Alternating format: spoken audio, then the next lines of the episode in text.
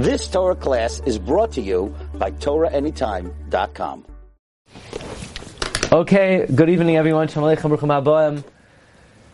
We're going to B'siyata D'Shmaya be learning Daf Nun and Aleph tonight. Um, the Gemara is continuing on a diak in the Mishnah. The Mishnah said that even though a Basula collects 200 and Almana collects 100, if you want to add, you're allowed to add. You say, you know, I really uh, appreciate this arrangement. I want to give you more as a sign of my love you're allowed to add. So the Gemara is Medayik. It doesn't say you're allowed to write. You're allowed to write to her that you're going to give more. It says you're allowed to add. The language of adding implies that whatever you add has the same halachic status as the original amount. Adding implies in a, it's in addition to the fundamental amount. And therefore, whatever halach the fundamental amount has, the additional amount likewise has. So um, last week we saw a number of halachic ramifications, and now we're continuing on with the first word on Nun Hey Amid Aleph, continuing other halachic ramifications of the fact that the Tosefes Ksuba has the same status of the Ksuba, namely L'Shevach. What does it mean L'Shevach? Shevach means that a woman cannot collect for her Ksuba any appreciation of the husband's property after the husband died. After the husband died, any any value that the property appreciates, the woman cannot collect her ksuba from there. So not only could she not collect her ksuba from there, she also can't collect her toisefes ksuba from there. So the toisefes ksuba has a din of a ksuba legabe appreciation or lishvua regarding swearing. For example, there are certain times a woman will have to swear to collect the ksuba. Let's say the guy's not there. Or, let's say one witness says she was paid the ksuba. Or she wants to collect from the estate of Yisaimim. All these cases she has to swear. So not only does she have to swear to collect the ksuba, she would have to swear under these circumstances when she collects the Tosefes Ksuba as well. Meaning, regarding these details, the Tosefes Ksuba is like the Ksuba. Ulakaisev kal nechasav lebanav. Likewise, the halacha is that if you say, you know, I'm going to write all my property to my children, and I'm going to leave over to my wife a tiny bit of land, the halacha is she loses her ksuba. Meaning, if a man says, you know what, I want to I want to write, I want to give all my money to my children, and I'm just going to leave my wife a tiny bit of land. In that case, she forfeits the ksuba, and now we're learning not only does she forfeit the ksuba, she forfeits the toisefes ksuba as well. Or, ligbois min hakarka, to collect from land. To collect from land. The halacha is that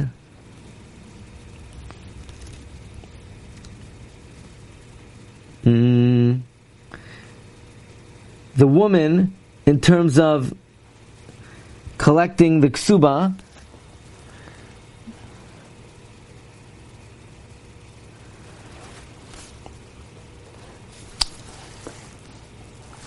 the woman does not necessarily collect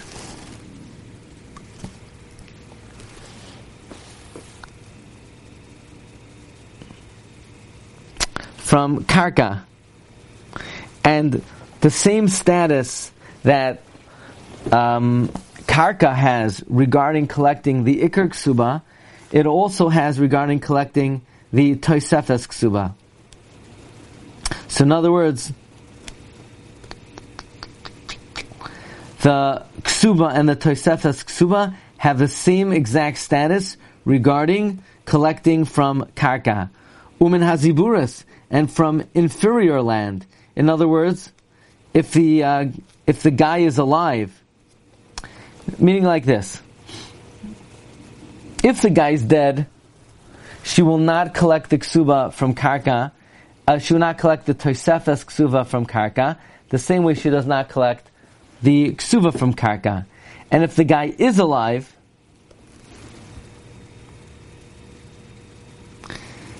and she's collecting land that's not mishubadim, typically when you collect a debt, you collect from the average field, Beinanis. However, Ksuba, you only collect from the guy's Ziboris, inferior land. So not only do uh, does does the ksuba only collected from inferior land, the Tosefes ksuba is likewise only collected from inferior land. The chozman shehi and so long as she's in her father's house. We learn in a Mishnah later on in the Masechta that so long as she's in her father's house, throughout her almanos, she could always uh, collect the ksuba.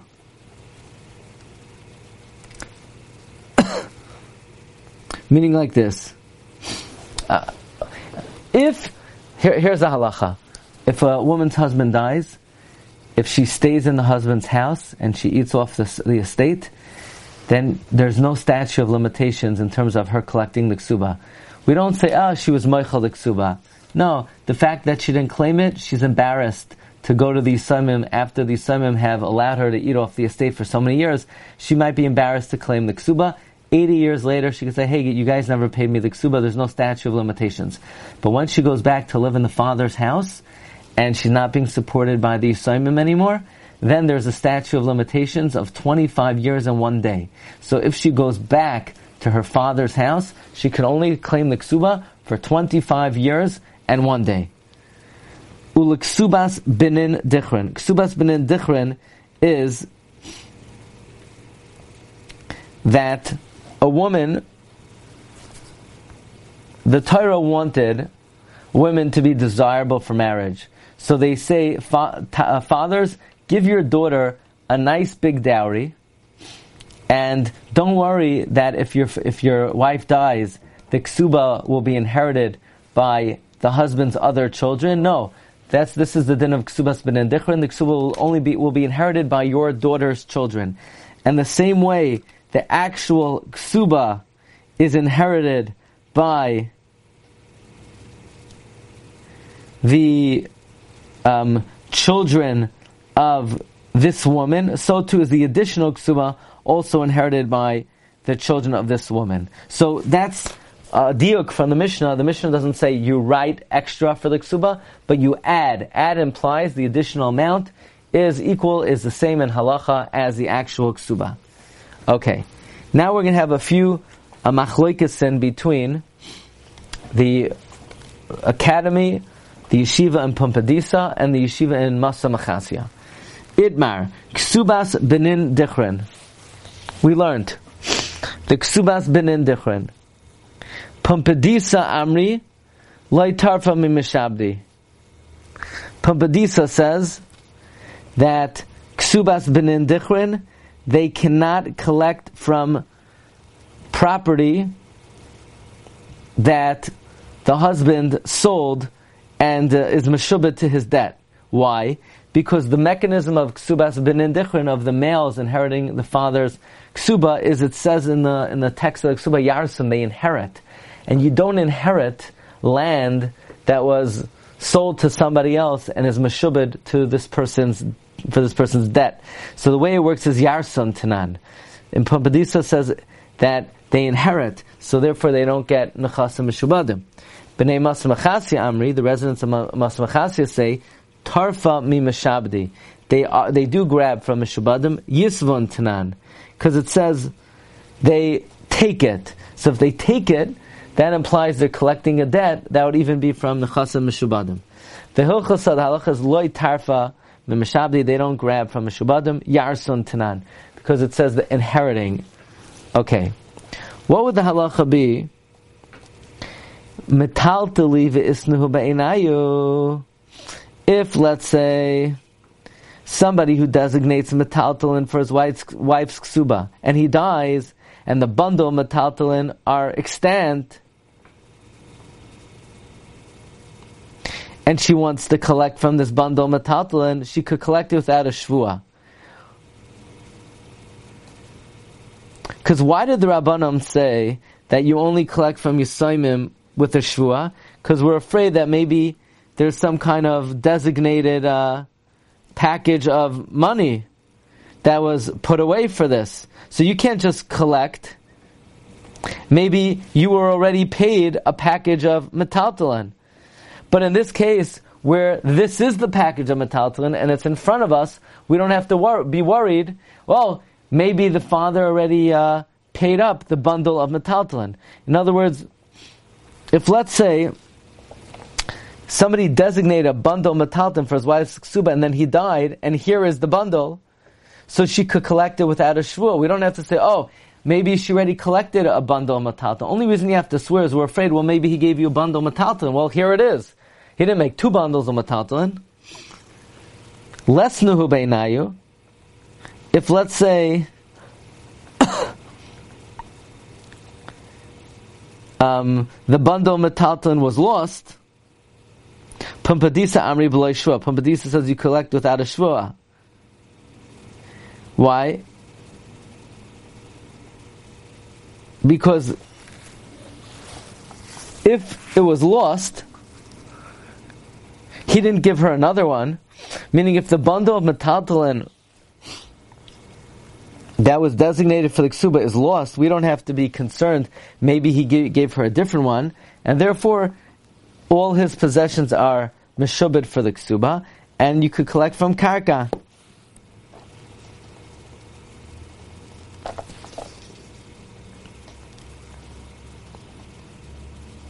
B'nai Masam, um,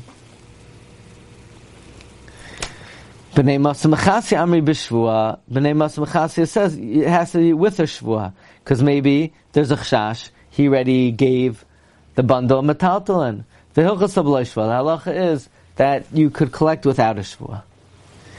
Yiched la araba arba mitzranaha. What if he designated land for the ksuba with four borders? He designated land and he said, these are the four borders of the land. And that this specific land is Meshubid for the Ksuba. And, and he died. So she could collect it without a Shvua. Because we're not afraid, well, maybe he gave her a bundle of metalton when we're not looking. Why should we assume that? He designated a very specific land. The Chad but if he said designated land on one border, so Pumbedisa Amri Bloishua. Pumbedisa says she could collect without a shvua. Because, look, he designated land. We don't have to assume he gave her a bundle matalton. B'nei Masmachasi Amri B'shvua. B'nei Masmachasi says with a shvua. Because since he didn't say what the borders are, then this might not actually be what he designated for the ksuba. Because this is a very unspecified piece of land, so he may have slipped her metaltalin, and therefore she can't collect without a shvua. The hilchas halacha is that she collects without a, a, a because since land was, um, since this is not even considered a designation, we don't have to assume that he slipped her metaltalin. Meaning,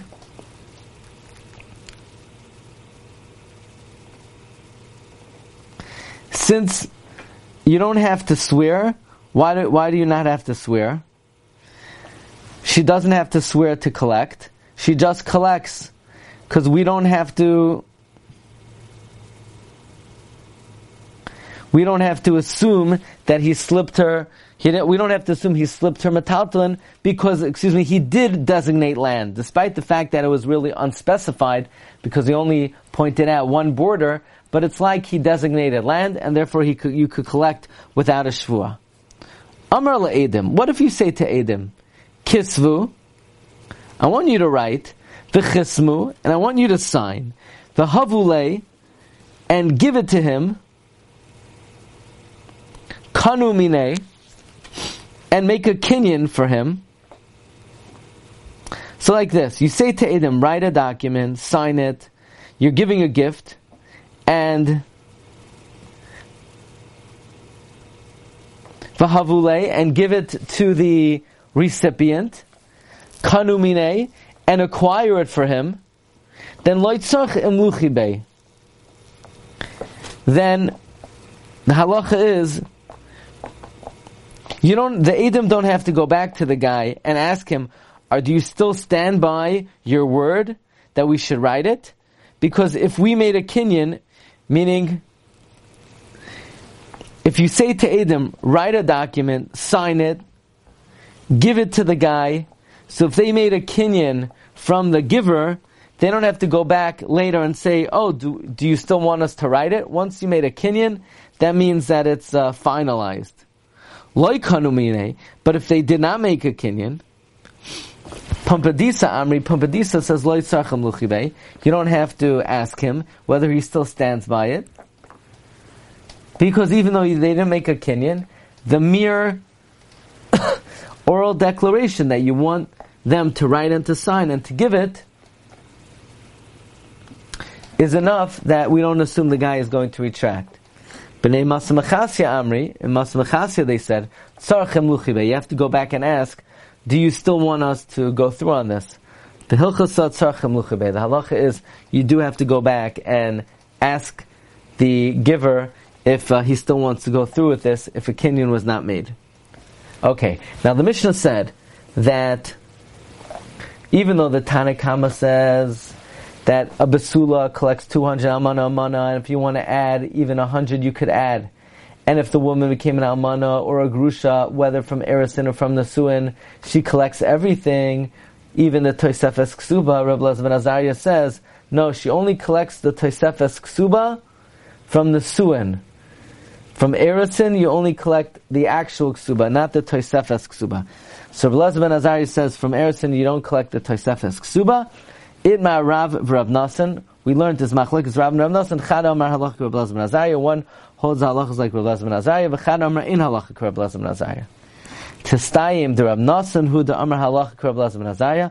We're going to now prove that Rav, that Rav Nasan is the one who says halachas like Rav Blazim Azariah.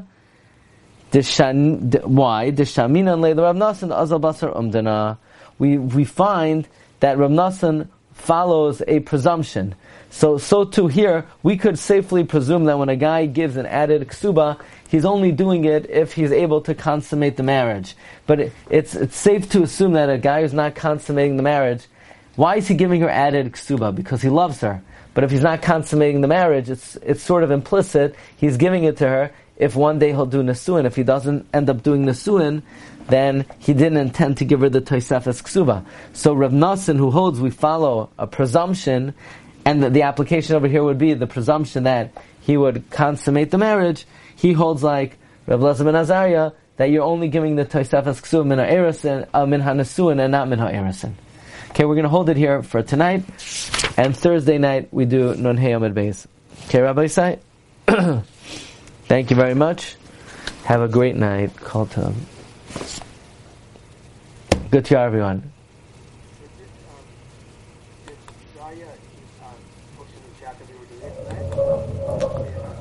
Sorry, what? Did Gedalia post on the chat that we were meeting tonight? Um, I'm not sure. I don't know if he got the message in time. Oh, okay. Did you get my message? I got your message. That's why I came, came. Okay, just making sure I didn't miss anything. No, sorry. Thursday.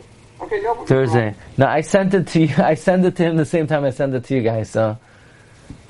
Okay.